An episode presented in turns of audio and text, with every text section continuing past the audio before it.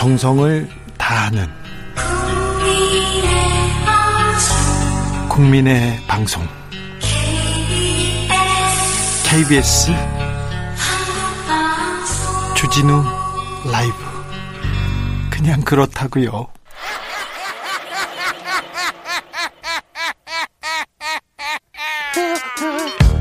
발로 뛰는 기자, 탐구하는 기자, 세상의 질문을 마구 던지는 기자, 기자가 본 오늘의 세상 기자들의 수다.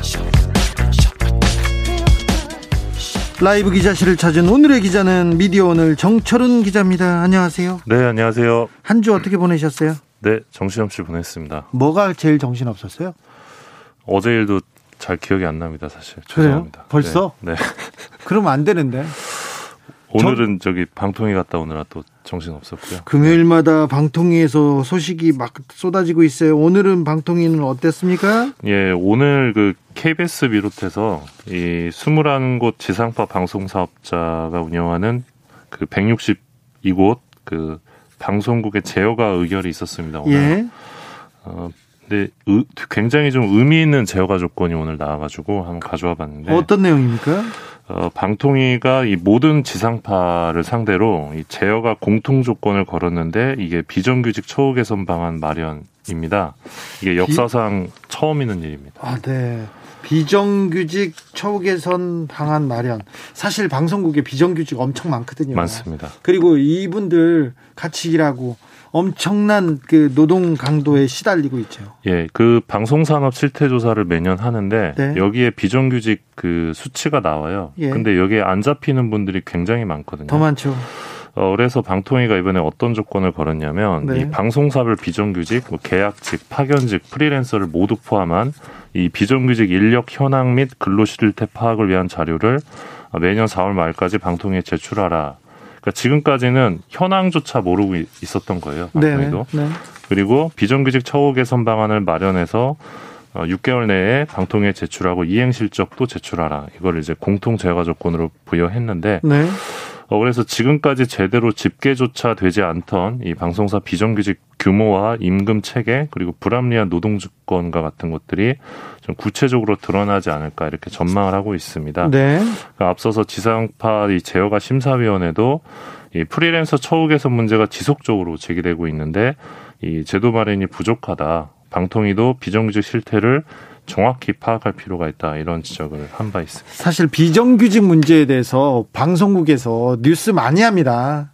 그래서 비정규직하고 정규직하고 비정규직하고 똑같은 일을 하고 있는데 왜 같은 노동을 하고 있는데 임금이 다르냐? 그리고 비정규직은 이렇게 어 조금 불합리한 노동 조건 요구 당하고 있다 이 얘기를 계속 하는데 사실 가장 불합리한 구조 있는데 중에 하나가 언론사거든요. 예, 맞습니다. 정규직과 비정규직의 차이 엄청난데. 예, 맞습니다. 음, 이런 문제에 관심을 갖기 시작했다는 것만으로도 굉장히 의미가 있는 것 같습니다. 예, 그래서 저는 이 부분은 방통위를 되게 칭찬해주고 싶은데요. 네. 사실 이런 변화의 계기가 이 올해 2월이었죠. 이 네. 청주 방송국 이재학 PD 사태가 좀 영향을 준 것으로 보이는데요. 이 문제에 대해서는 고용노동부도 근로감독을 하기로 했어요. 예, 그 고용노동부 청주고용노동지청이 이 부당해고 등의 억울함으로 이 비정규직 PD가 숨진 이 CJB 청주 방송에 대해 근로감독을 실시하겠다고 밝혔는데요. 네. 이 앞서 프리랜서 비정규직이었던 이재학 PD가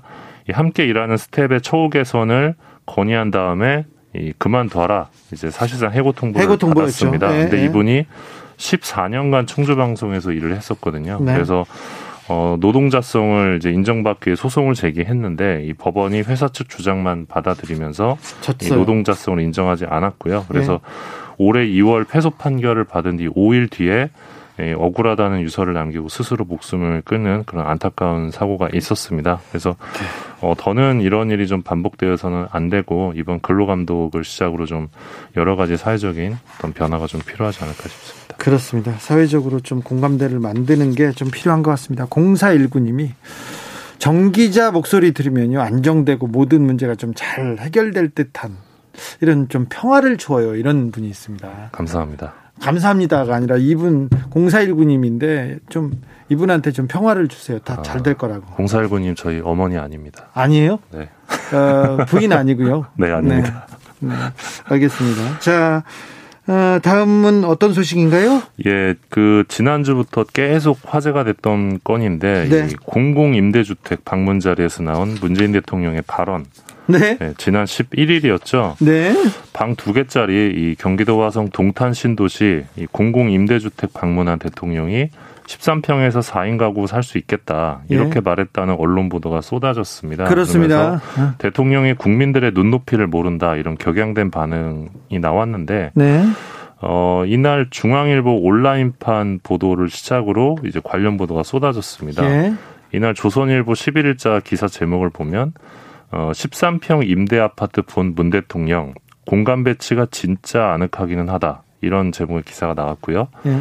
어, 중앙일보도 임대주택 본 문, 부부의 아이 둘도 살겠다. 야당 그게 할 소리냐 이런 네. 제목의 기사를 낸 바 있습니다. 엄청 쏟아져 엄청 나왔어요. 쏟아졌습니다. 네.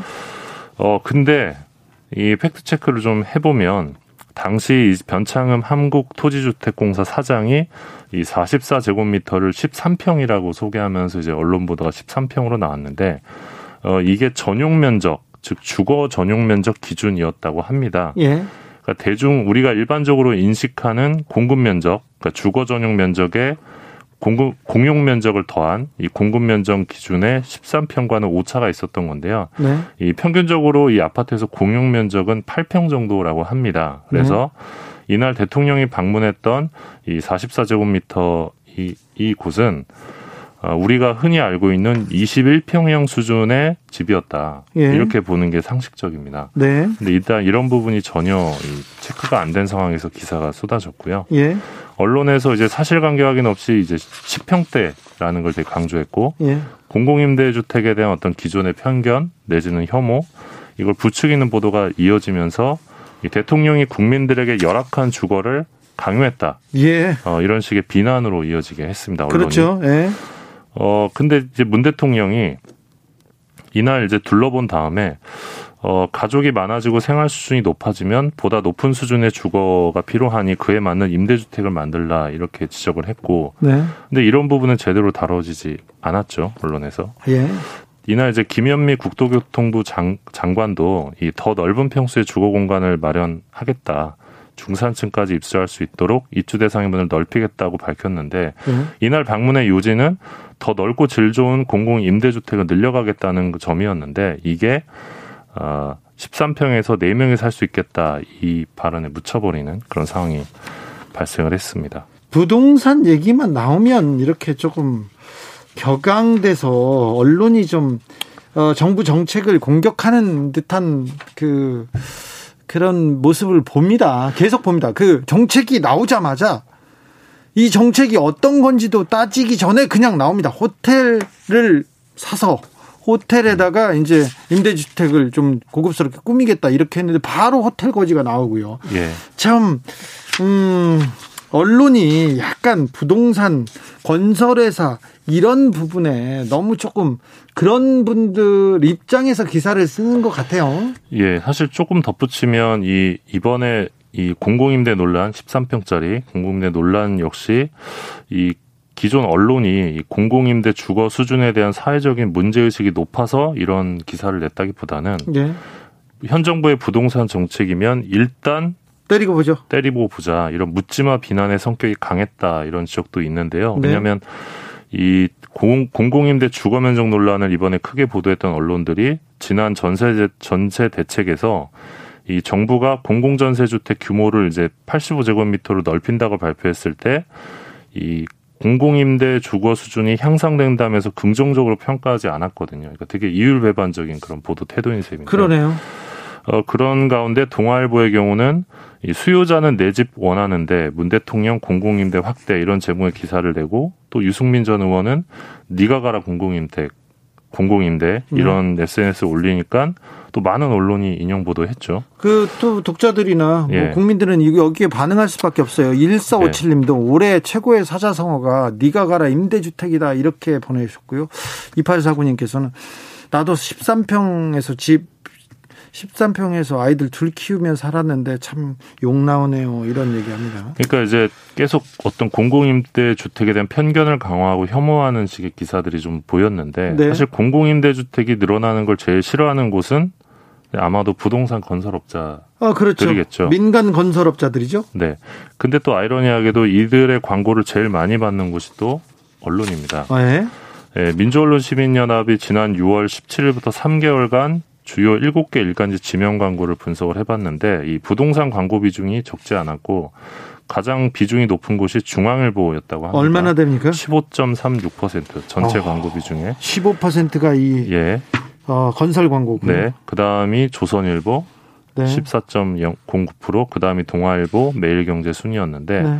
각 신문의 부동산 광고 중에 또 전면 광고가 있지 않습니까? 네. 이게 단가가 센데 전면 광고 비중은 또 조선일보가 38.2%로 자, 가장 그러니까 있었고. 조선일보의 전면 광고 중에 38%약 40%가 부동산 광고라는 거죠? 그렇습니다. 그다음이 어. 중앙일보 35%, 동아일보 30.7% 순이었습니다. 신문, 언론사의 가장 큰 돈줄이 건설업자들이군요. 그렇습니다. 아무래도 네. 그래서 좀 이쪽의 입장을 대변할 수밖에 없지 않겠냐. 광고주들의 또 심기를 거스르면 안 되니까. 광고는 받더라도 또 네. 기사는 진실의 편에서 정의의 편에 써야죠. 근데 그보다는 이제 부동산 관련 일련의 보도는 좀 정파적인 부분이 더 강하다는 생각이 드는데요. 맞아요. 이와 관련해서 이제 국회 국토교통위 소속 진성준 더불어민주당 의원이 최근 토론회에서 이 조중동과 경제지들은 이 부동산뿐만 아니라 뭐 정부의 모든 정책에 대해 적대적이거나 비판적이다. 네. 이 선진국의 부동산 보유세가 우리나라보다 높다는 게 통계로 입증되고 있는데 이 마치 정부가 사회주의적이기 때문에 이 세금 폭탄을 안기고 징벌적 과세를 하고 있다는 식으로 보도를 한다. 네. 어, 그러면서 이 정파성과 이념성 때문에 이 정부 정책과 부동산 시장 상황에 대한 균형적이고 객관적 보도가 나오지 않고 있다 이런 주장을 했고요. 정부세 세금 폭탄 거의 20년 됐어요. 예. 세금 폭탄이라는 얘기가 나온 나온 게. 근데 세금 폭탄이었으면 부동산이 잡혔게요. 네. 네. 그리고 이와 관련해서 정준희 한양대 교수의 경우도 우리나라 부동산 관련 보도는 기본적으로 어떤 상태가 제일 바람직한 상태인지 그 기준이 없다. 예를 네. 들면 집값이 올라가야 되는지 안정화돼야 되는지 떨어져야 되는지 그 전제 없이 평가 비판 보도가 이어진다. 그래서 네. 모든 게 나쁜 게 되거나 또는 이율배반적인 보도가 반복된다 이런 지적을 했고요. 그렇죠. 그리고 우리나라는 부동산 기사가 너무 많다. 이런 네. 지적도 있습니다. 그러니까 네. 전 세계적으로 이 자산 버블은 이 모든 나라에서 겪고 있는 부분인데 어, 우리나라는 부동산 문제를 가지고 이 어떤 사회적 불만을 조직화하기 위한 수단으로 너무 많은 기사들이 나온다. 그래서 쓸데없는 기사가 넘쳐난다. 이렇게 정준희 교수가 지적하기도 했습니다. 정진 정준희 교수면 저 열린 토론 진행하는 그 예, 교수입니까? 요거 끝나고 바로 다음. 아, 네. 알겠습니다. 자, 쓸데없는 기사가 넘쳐난다. 그래서 부동산 기사만 나오면요. 국민들이 화를 낸대요. 화가 난대. 있는 사람도 없는 사람도 집이 집이 많이 오른 사람도 적게 오른 사람도 집이 없는 사람도 그래서 언론에서 부동산 기사를 더 많이 쓰는 경향이 있다고 합니다. 이거 보수 언론에 있는 분들도 지금 사실은 정치권이 아무것도 안 하고 아무 존재감 없이 부동산 기사만 쓰면 가장 효과적일 거라고 그분들도 얘기하고 있더라고요. 그런데 임대 공공 임대 주택 관련해서 대통령께서 임대주택 방문했잖아요. 네. 근데 그거가 그게 쇼였다. 돈을 4억 5천만 원을 들였느니 뭐니 이 논란 이후에 엄청 컸습니다. 예, 김은혜 국민의힘 의원이 지난 16일에 그런 주장을 했는데요. 네. 뭐 인테리어 보수 비용 4,290만 원, 행사 진행을 위한 예산 4억 1천만 원 등 총 4억 5천여만 원을 지출했다 이런 주장을 했고 그래서 대통령 쇼를 위해서 임대 주택에다 4억 5천만 원이나 들였냐 계속 언론이 엄청나게 크게 썼습니다. 예, 근데 또 LH에서 바로 반박 자료를 냈는데 이 4억 5천만 원이라는 게 이 공공임대주택 인식재고 등 홍보와 관련된 모든 예산 합한 비용이었다 이렇게 입장을 냈고요. 아 그날 행사 비용이 아니라 예, 그렇죠. 지금껏 공공임대 주택에 대한 예. 아 여기도 괜찮아요, 좋아요 예. 이렇게 얘기한 모든 비용을 갖다 여기다 붙였군요. 예, 그렇습니다. 그리고 인테리어 비용 4천여만 원의 경우도 이 구조 변경이나 인테리어 시공은 없었고 가구 집기도 임시 대여한 것이다. 이 분보기용으로 제작한 거기 때문에 네. 그래서 언급된 금액은 발주 금액으로 추후 정산되면 대폭 줄어들 것이다. 이렇게 또 해명을 했습니다. 자, 그러니까 4억 5천만 원을 들여가지고 네. 공공, 공공임대주택에서 쇼를 벌였다 이런 주장은 좀 예, 상당히 좀 과장 왜곡된 보도라고 볼 수 있을 것 같습니다. 근데 과장 왜곡됐습니다. 그런 또 보도는 안 나오죠? 그렇죠, 뭐. 네. 네. 우리 언론이 그렇죠, 뭐. 다음 언론, 아, 다음 어떤 어떤 얘기인가요? 예, 그 한국언론진흥재단이 지난 15일 발행한 이 2020 언론 수용자 조사 보고서를 보니까 예. 종이신문 구독률이 6.3%로 어, 이제 역대 최저 수치를 기록했습니다. 자, 구독률 종이신문 구독률이 6.3%라는 게 무슨 의미입니까? 그러니까 집에서 현재 종이신문을 정기 구독하십니까? 이렇게 질문을 했는데 네. 6.3%만 이제 그렇다고 답한 건데요. 그렇죠. 요새 종이신문 잘 안 보죠? 예, 종이신문 이용률도 10.2%로 역대 최저치, 그리고 예. 종이신문 열독 시간도 평균 2.8분으로 역대 최저치를 기록을 했습니다. 네. 93년 종이신문 이용률이 87.8%였다고 하고요. 93년에 87.8%예요. 그때는 신문도 보고 저도 집에서 막 두 개, 세 개 봤어요. 그렇죠. 예. 그래, 그리고 우리 옆집도 저 옆집도 어떤 신문 보는지 다 알고 그분의 성향도 알고 막 그랬었거든요. 예. 근데 이제는 이용률이 10.2%에 그치는 상황이고요. 근데 여전히 종이신문은 예, 줄지 않고 있습니다. 예. 줄지 않는다고 주장하고 있죠. 네. 그 유료부스 인증기관 ABC협회가 지난주 금요일에 발표한 국내 총 유료부스는 694만 4,707부입니다.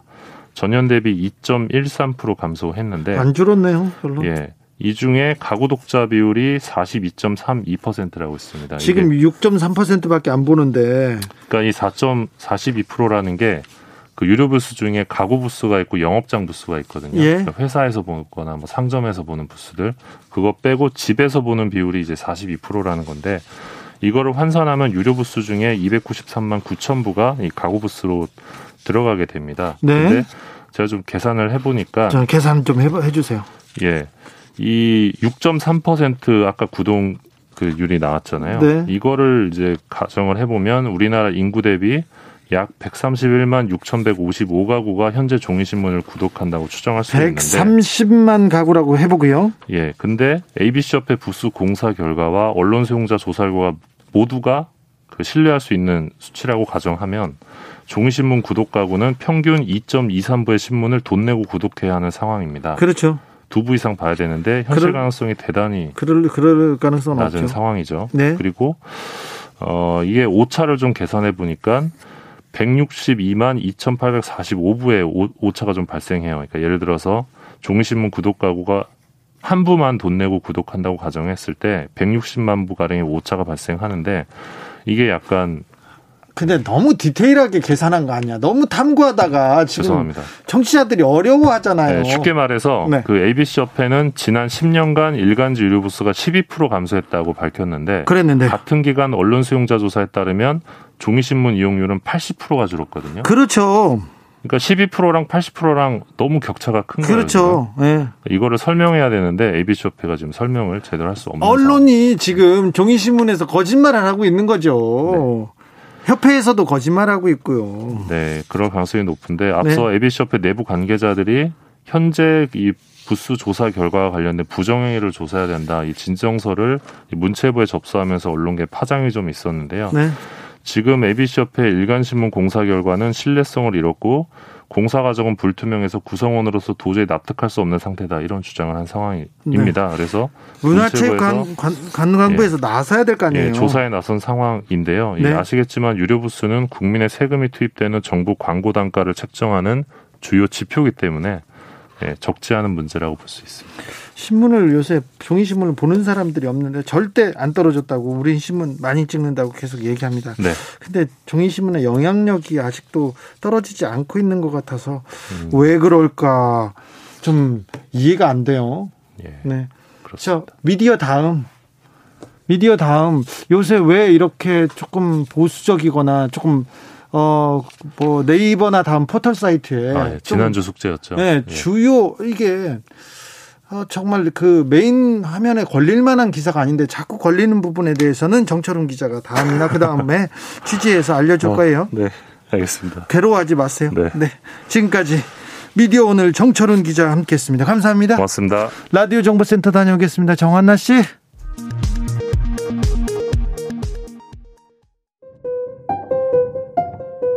정치 피로, 사건 사고로 인한 피로, 고달픈 일상에서 오는 피로. 오늘 시사하셨습니까? 경험해 보세요. 들은 날과 안 들은 날의 차이. 여러분의 피로를 날려줄 저녁 한 끼 시사. 추진우 라이브.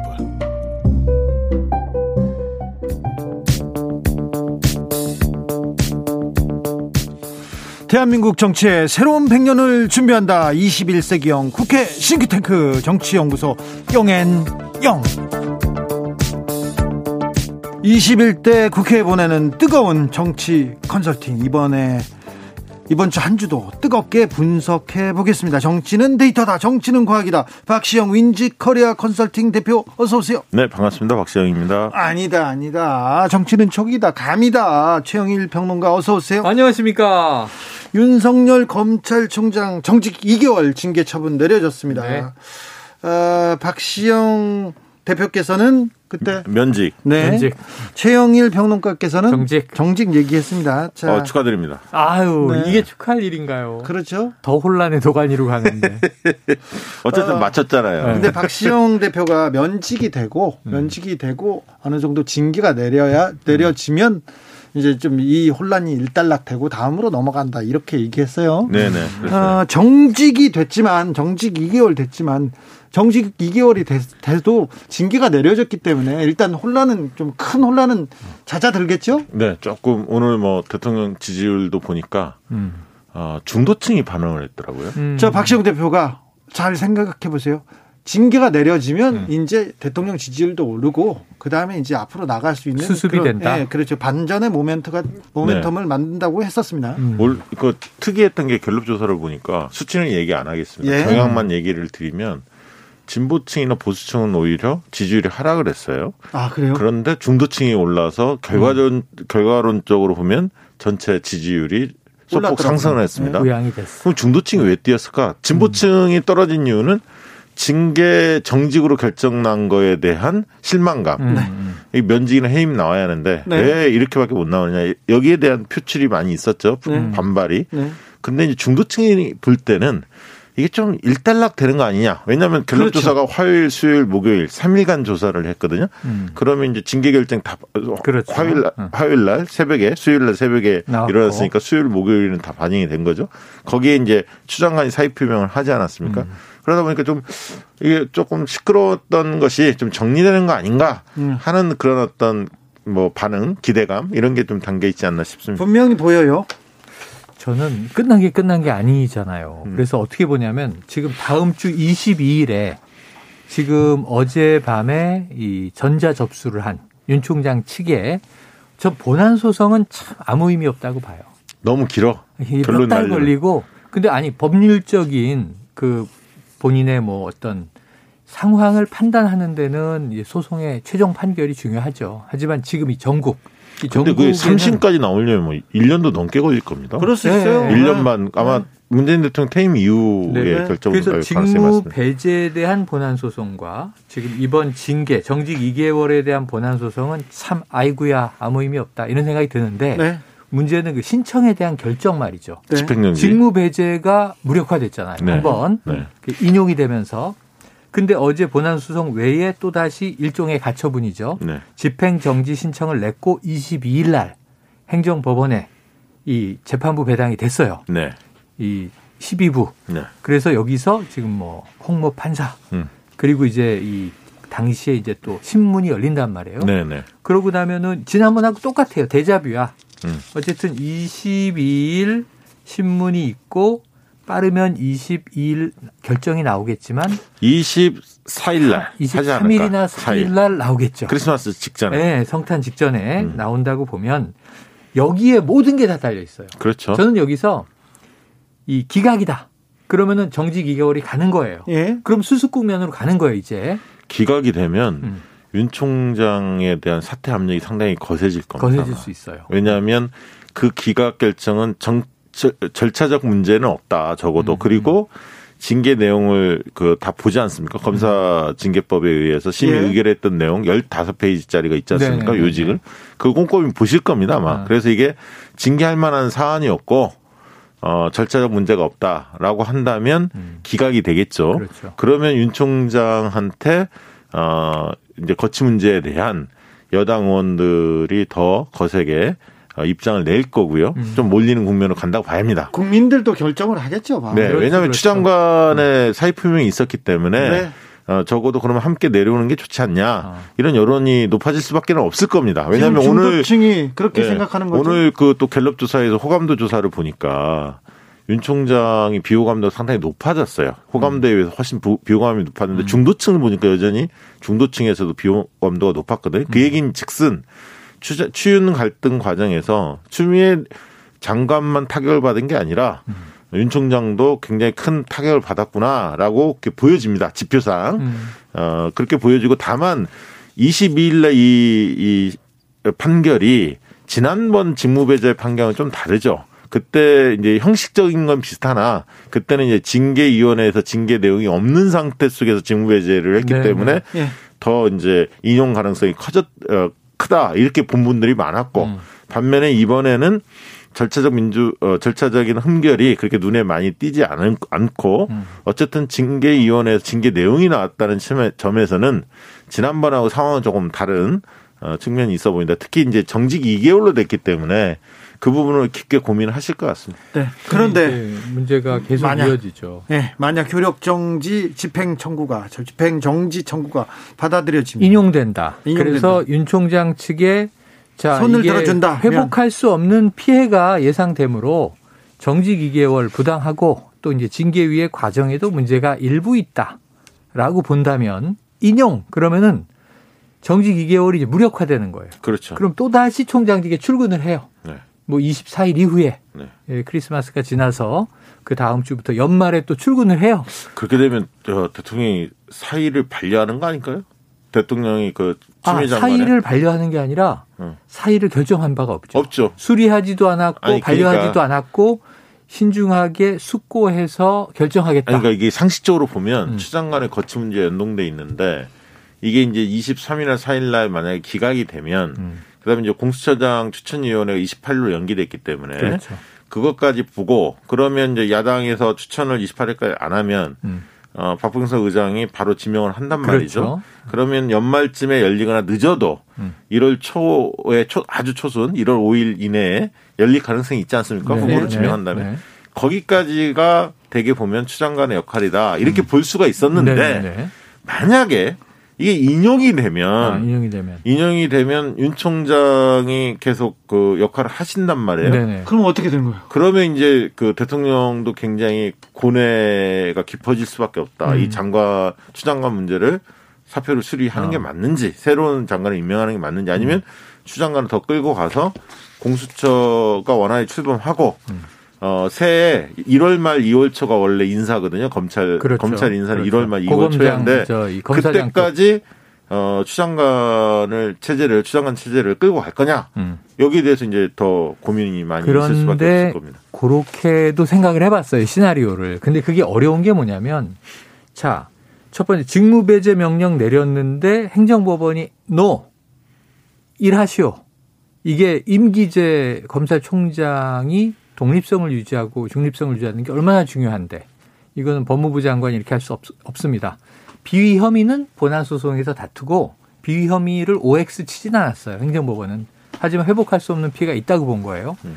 이번에 22일 신청을 내면서 윤 총장 측 변호인, 뭐 이완규 변호사 등이 이제 밝힌 내용들이 보도가 됐는데 자, 지금 중대 수사들을 하고 있는데 총장이 두 달 동안 정직으로 직을 비우게 되면 그 얘기도 했어요. 수사에 영향을 줄 수 있다. 불복 소송 사유 중에 월성 원전 등 중요한 사건 네. 수사가 있는데 정직 2개월은 검찰총장 부재를 부재가 엄청나게 수사에 큰 차질을 준다 이렇게 맞아요, 맞아요. 이런 점 들었어요. 예, 그래서 이게 돌이킬 수 없다. 근데 이제 제가 생각한 데는 검찰이 그동안 수많은 사안, 그 정치적인 유불리가 여야 간에 다 있지만 뭐 8개월씩 뭉갠 사건도 있고요. 1년 이상 이 수사하라 하는데 안 하는 사건도 있고요. 캐비넷에 5년씩 묵은 사건들 네네. 30개씩 있어요. 그러니까 예를 들면 두 달 동안 수사가 안 된다고 뭐 수사팀이 뭐 공중분해 될 것이다 이런 건 좀 소설적인 얘기고. 네네. 저는 이건 사법부가 뻔히 아는데 안 받아들일 것 같고요. 네, 뭐, 뭐 검사 한 명 없다고 해서 다른 검사들이 다 노는 거 아닙니다. 네. 그런데 문제는 이 정직이 무력화되면 그럼 저도 당연히 어 대통령 입장에서 개혁을 밀어붙였던 추 장관의 사의를 수용할 수가 없겠구나. 계속 법무부 장관직을 유지하면서 이 가속도를 붙이게끔 하겠구나라고 생각했는데 여긴 여론에 반대 부딪히는 게 이 헌정 사상 초유의 징계를 때렸는데 네. 사법부에서 이거 의미 없어. 이거 안 되는 거야. 그러면 추 장관의 책임이 되잖아요. 추 장관이 저지른 일에 대한 책임을 지면 이때는 명예로운 퇴진이 아니라 사실은 대통령이 읍참마속으로 여론을 음하기 위해서 경질할 수도 있어요. 추 장관이 만약에 아니, 뭐 그 부분을 배제할, 배제할 수는 없는데 어. 중요한 것은 공수처가 좀 또 출범을 해야 돼요. 음. 이 변수도 있어요. 이제 그 문제만 있는 게 아니라 공수처가 빨리 출범하기 위해서는 추 장관이 그 멤버 중에 한 명이에요. 음. 추천 위원들이. 음. 음, 음. 근데 지금 추천위원. 어, 추, 추천위원이 이제 그런 부분들도 고려 할 것이다. 저는 음. 좀 그렇게 보고요. 자, 추미애 장관의 미래는 어떻게 될까요? 교통정보센터 다녀와서. 아이고. 네. 이 말씀 이어가겠습니다. 공인혜 씨. 테이크아웃 시사 나왔습니다. 오늘도 하나 챙겨가세요. 주진우 라이브. 조성빈님께서 이런 의견 주셨습니다. 잘못으로 징계 내리는데 이런 식으로 수계산을 해야 하니 갑자기 음. 월드컵 골득실 승점 계산 생각나네요. 기가 막힙니다. 기가 막혀요. 기가 막힙니다. 네. 근데 그 생각 하나 있어요. 사실은 아. 대통령도 윤 총장을 임명권을 가졌었잖아요. 음. 임명한 거 아닙니까? 음. 근데 이제 자기가 임명한 사람이 징계에 회부돼서 아. 정직 결정을 받은 거에 대해서 음. 국민들한테 사과를 했단 말이에요. 사과했죠. 송구하다는 송구하다는 얘기를 했어요. 근데 징계 당사자는 어. 한 번도 사과한 적이 없어요. 그렇죠. 어. 지금껏 어. 단한 번도. 음. 그러니까 술 접대 검사 문제에 대해서 사실로 드러나면 사과하겠다. 어. 공식석 상에서. 음. 그 얘기했죠. 네. 국정감사장에서 얘기했는데. 음. 네. 근데 지금도 사과한 적이 없죠. 음. 상식적인 사람, 상식적인 사람이라면 자기 장모의 검찰총장의 장모가 비리 혐의로 불구속 기소가 됐는데 음. 사과할 법한데 음. 사과를 안 했단 음. 말이에요. 그래서 저는 이 검찰 쪽에 일하는 분들은 사과 없당. 아, 사과 없당. 어. 네. 근데 이거를 지금까지 별로 안 귀여웠어요. 이거 예, 실패. 네. 윤 총장의 한마디로 다 설명이 돼요. 네. 나는 예나 지금이나 정무감각 없다. 그러니까 이걸 뭐 그냥 우리가 흔히 정, 있죠. 정무 감각 진짜 없어요. 세상에서 주고받는 얘기로는 눈치코치가 없어. 네. 그냥 내가 옳다고 생각하면 밀어붙여. 그래서 이 야권에서는 이런 얘기를 하는 거죠. 2013년에 국가기관 대선 개입에 대한 특별수사 팀장으로 그때 자천되고 네. 그때도 정직 1개월을 먹었잖아요. 네. 이때나 지금이나 태도가 똑같다. 아, 저는 그렇게 생각 안 해요. 왜냐하면 징계 당일 아침에 자, 어, 본인 본인을 출근길에 어, 출근길에 응원하시는 분들한테 어, 차에서 딱 내려서 어.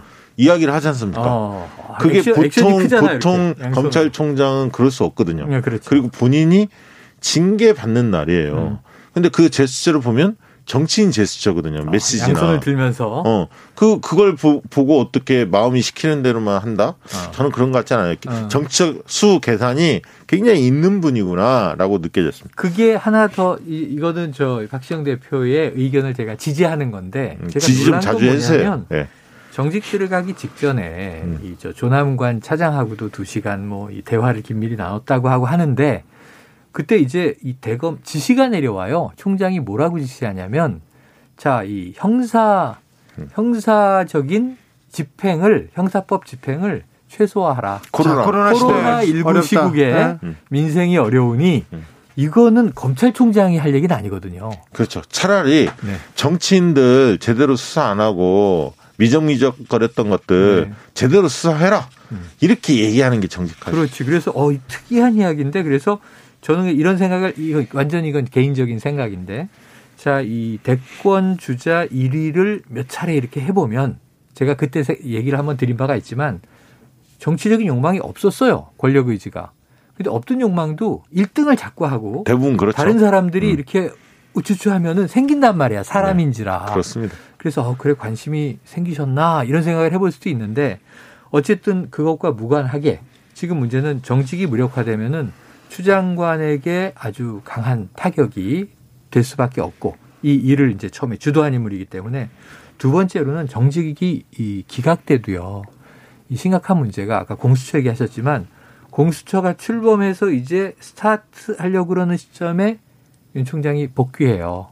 그리고 또 하나는 4월 재보선 달려가려고 막 불타오르는 시점에 검찰총장이 다시 언론에 나타나. 재판으로? 어, 아니 재판으로가 아니라 복귀로 정직이 끝난 거지. 네. 12월 중순에 정직 받았는데 두 달이니까. 네 네. 2월 그, 중순에 그냥 돌아온다고요. 아니, 정직에서 만약에 풀려서. 정직이 어 기각이 되면 아니 그러니까 정직이 기각되는 게 아니라 어 신청이 신청이 가처분 신청이 기각이 돼서 정직이 기정사실화 된다면 그러면 어 내부가 바로 동의하지는 않겠죠 검사들이 음, 음. 적어도 코바나 컨텐츠나 지금 이제 의혹이 그 제기되고 있는 그, 그 코바나 컨텐츠 이제 아내의 아내 문제 전시 기획사 이 부분이 이제 MBC에서 한번 보도가 나왔지만 계속적으로 어떤 추적들이 이루어지거나 수사가 조금씩 조금씩 진척될 가능성도 있어요. 만약 2개월로 확정이 되면 왜냐하면 그러면 공수처가 이 사안을 받아 안고 수사할 수 있는 명분이 확보가 됩니다. 음. 그렇기 때문에 지금 몇 가지 경우의 수들이 굉장히 꼬여 있어요, 사실은. 음, 음. 그래서 좀 어, 긴장감을 가지고 주진우 나이브를 많이 들어주시라. 아, 네. 결론은 어, 결론 좋네요. 네, 이번에는 좋았어요. 아주 좋았어요. 네, 자 아, 이걸로 버팁니다. 네, 1773님께서 일방적으로 뺨, 뺨 맞고 가해자한테 사과하는 게 맞습니까? 이런 의견 주셨고요. 8672님께서는 지금은 유한 권력, 정권의 무한 권력, 검찰의 하극상 아닙니까? 네. 여기가 무한 권력과 결탁한 언론 권력의 부여까지 네. 가히 목불 인견이로다. 이런 얘기 하셨습니다. 5328님께서는 제 생각은 윤 총장이 다음 대선에 야당 인물 부각을 막기 위해서 아. 그리고 공수처 및 검찰 개혁을 여론 형성을 위해서 어. 그리고 언론 보도의 문제점을 부각하기 위해서 어. 언론 개혁의 당위성까지 외치기 위해서 어. 대통령과의 미략 교 고육 지책입니다. 토대로 큰 그림 그리려고 임명된 사람이라고 생각하네요. 그런데 아, 아 여기에서도 많이 배웁니다. 네. 아 그러네요. 네, 자저 아. 역설적으로 배우는 사람도 있습니다. 그런데 자 추미애 장관 사의 표명 예상하셨는지 모르겠는데 추 장관 이제 음. 재신임하라고 국민정부까지 올랐습니다.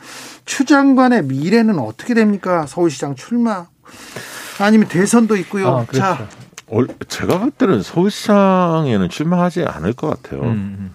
이미 그 사안은 아닌 것 같고 뭐 당연히 만약에 그 기각이 돼서 어, 윤승장 그 집행 그 음. 직무 직무 정직이 정지가 들어가면. 어, 2개월 확정이 된다면 아. 정직이 확정이 된다면 추장관은 좀 명예스러운 퇴진을 하는 거 아닙니까? 누가 봐도.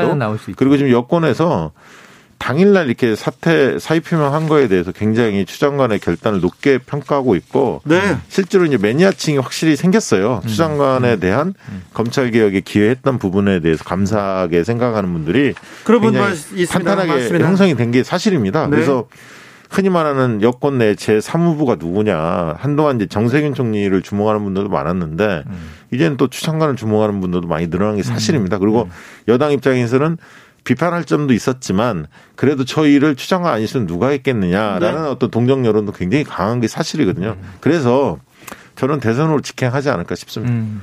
저도 이 서울시장은 별 관심 없다. 네. 지금 이 추미애 장관의 스타일이 있어요. 스타일이 뭐 추다르크라고 과거에 부르기도 했지만 경력을 보면 사실은 이 정권 교체 집권을 이뤄낸 당 대표예요. 그리고 이제 법무부 장관을 맡아서 정말 조국 전 장관은 이 조대윤 이렇게 붙었는데 그야말로 만신창이가 됐어. 근데 추 장관은 윤 총장 때리기를 계속했어요.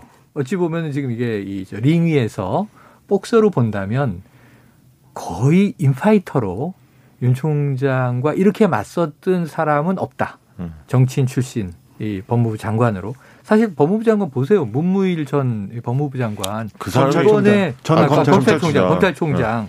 저 저 이 저 그 서명하고. 서명, 이 이번 정부의 초대는 이제 박상기 법무부 예, 장관이었죠. 네, 그다음에 조국, 그다음에 추미애인데 가장 화력이 좋아요. 그런 측면에서 거의 장관이 총리급 존재감을 보여줬죠. 그러니까 법무부 장관이 네. 총리 이상에 맞먹는 정책 이상을 가진 겁니다. 그 장단점은 이거예요. 단점은 음. 뭐냐면 아까 이야기한 마니아층, 팬층이 확실히 생긴 반면에 음. 이것은 정치라는 것은 또 상대가 있으니까 야당, 야당 지지자, 음. 야당 지지 세력들을 보면 비호감도는 또 압도적으로 높아졌죠. 여론조사들을 네. 보면 네. 그 그건 뭐 어쩔 수 없이 득과 실인데 문제는 또 한 가지는 아까 이야기한 대로 법무부 장관만 보였다. 모든 아니, 그러니까 언론이 이게 선거를 의식했으면 대선을 의식하면 추 장관이 그런 행보를 못 보입니다. 음. 보통 정치인들은 미래를 생각하고 적정하게 타협하고 이렇게 음. 하거든요. 그렇죠. 근데 추 장관 그렇게 하지 않았어요. 그리고 그렇게 했다면 한 발짝도 진, 진전을 이룰 수 없다라는 음. 냉철한 현실 인식이 있었어요. 아, 그런데 이건 검찰과의 싸움에서 저는 그렇게 봅니다. 그래서 대선에 대해서도 반드시 자기가 대선에 나가겠다 이렇게 생각하고 지금 한 게 아니에요. 결과론적으로 몸집이 커졌고 정치 존재감이 커져서 나온다면 대선에 나갈 것이다 이렇게 예상은 됩니다만 아까 있던 추장관도 상처가 굉장히 많이 받은 게 사실이거든요. 아 근데 이게 지금 이 묘하게 또 꼬인 게 이런 거예요. 지금 윤 총장의 이 차기 대권 주자 1위 혹은 야권 내 1위 이 정도의 체급을 키운 게 추장관이란 말이에요. 의도하지 않은 현상이 킹메이커가 키웠는데 되는 거야. 사실 음. 저는 추장관이 아니어도 음. 윤 총장은 클 수밖에 없는 조건은 있었어요. 음. 사실은 왜냐하면 현 검찰이 어, 현 정부하고 어, 어떻게 보면 맞짱 뜨는 모양새를 계속 보였고 음. 정부 관련된 인사들만 주로 기소하거나 수사를 많이 한 게 사실이거든요. 음. 그래서 각이 섰단 말이에요. 네네. 그래서 시간은 좀 더 걸렸겠지만 윤 총장이 그 부각될 수밖에 없는 조건이 있었고 음.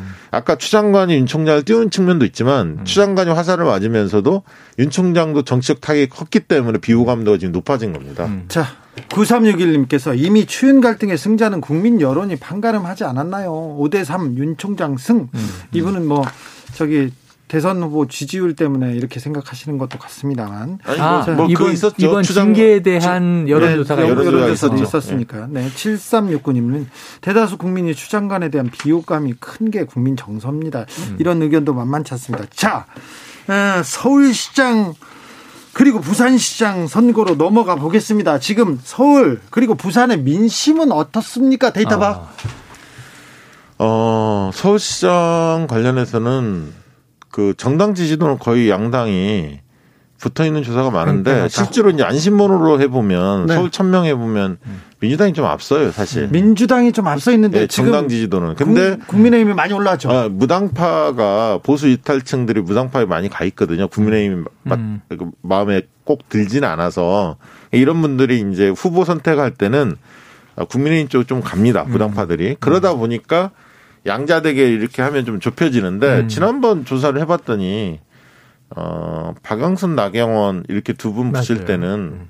어, 박영선 그 장관이 좀 우세한 어. 조사 결과를 저희도 뭐 낸 적도 있고 뭐 그랬는데 어 지금 이제 관심은 민주당 쪽은 박영선, 우상호, 박주민 플러스 알파. 그렇죠. 플러스 알파가 음. 뭐 어떤 분들이 뛰어들지는 모르겠어요. 음. 대략 그렇게 잡히는데 국민의힘 쪽은 좀 갈피가 좀 잘 안 잡혀요. 음. 흔히 말하는 나경원 어, 전 원내대표가 뛰어드신 모양새가 음. 있고 조은희 서초구청장, 뭐 이해운 전 의원, 뭐 후보 진짜 많습니다. 굉장히 많으시고 또닝 밖에는 금태섭 어, 전 의원이 나오려고 하는 네. 안철수 어. 국민의당 어. 대표도 있고요. 그리고 또 최근에 이제 안철수 전 아, 안철수 국민의당 대표를 또 호출하는 분위기도 아, 있어요. 국민의힘 의원들은 음. 이러다 보니까 그리고 오세훈 전 시장도 그렇죠. 여전히 살아 있고 어. 근데 이제 그 실제로 그리고 또 김종인 비대위원장이 김근식 어, 교수를 교수. 또 뭐 권유했다는, 권유했다는 보도가 있었는데 보도는 있는데 그렇게 꼭 권유했는지는 아니 뭐, 지금 뭐 네. 뭐 당사자는 자기 장사하기에 좋지 않습니까? 아, 김종인 비대위원장 네. 권유했어 얼마나 기분이 좋겠어요. 그러니까 없는 사실을 얘기하지는 않았을 것 같고 여러 명 권유했겠죠. 네. 복수의 권유 중에 하나였고 그렇습니다. 이러한 단서를 잡고 자가 발전을 하는 것은 아, 그 정치 잘하는 거예요. 자기 그건 정치 잘하는 어. 겁니다. 아, 네. 네. 그래서 야당 쪽에 과연 누가 나올 거냐. 음. 이게 관건인데 과연 국민의힘 자체 후보를 안 내고 아. 안철수, 금태섭 이런 네. 밖에 있는 분들한테 손을 내밀 거냐. 그건 2단계는 가능한데 그렇죠. 자체에서 후보도 안 내고 음. 외부 인사를 다른 당의 후보나 아니 무소속 있는 사람을 끌어들이기는 좀 음. 당내 반발이 굉장히 클 겁니다. 그렇죠. 아마 그러면 내부에서 누군가를 선출하고 경선을 통해서 음. 그 다음에 어, 그분이 경쟁력이 확실하지 않을 때 2단계 뭐 연대나 단일화 이런 걸 이제 모색을 할 텐데 음. 과연 지금 나, 저희 오세훈 어, 유승민 이런 분들은 대권의 후보로도 거론이 됐던 분이기 때문에 음. 유수빈 전 원내대표 같은 경우는 확고하신 것 같고 대선의 길이 오세훈 전 시장은 오락가락 하는 것 같아요. 느낌상 음, 보면 음. 서울시장에도 마음도 약간 있는 것 같고 음. 대선도 마음이 있는 것 같고 음. 저울질하는 것 같고 안철수 국민의당 대표가 좀 흥미로운데 이분은 최근에 대권 표명을 굉장히 분명히 여러 차례 했었습니다. 음, 음. 그럼에도 불구하고 러브콜이 아직 있다는 거죠. 서울시장 네, 부분에 있어서. 네. 어, 그래서 윤 총장의 지금 지지율도 유심히 볼 겁니다. 아까 이제 호감도 오늘 비호감도 호감도 나온 게 굉장히 의미 있는 조사인데 갤럽 조사가 그걸 보고 국민의힘 쪽의 잠룡들 대선 잠룡들이 어떤 생각을 했겠습니까? 음. 봤을 때 그리고 22일 날 이제 기각이 되는지 이걸 인용이 되는지 지켜보겠죠. 음. 만약에 기각이 돼서 2개월 동안 직무정지 된다. 음. 이러면 대선과 서울시장 저울질했던 분들이 음. 일제히 대권 쪽으로 갈 겁니다. 음. 그래서 지금 굉장히 이제 복잡한 과정이에요. 제가 저는 감과 초기니까 네. 예언을 할게요. 자, 민주당은 박영선이냐 우상호냐 박주민이냐 플러스 당 외에서 김진애 의원. 아니 그리고 김한규 4명. 법률 대변인. 아, 김한규 저 다섯 명 네. 여기까지.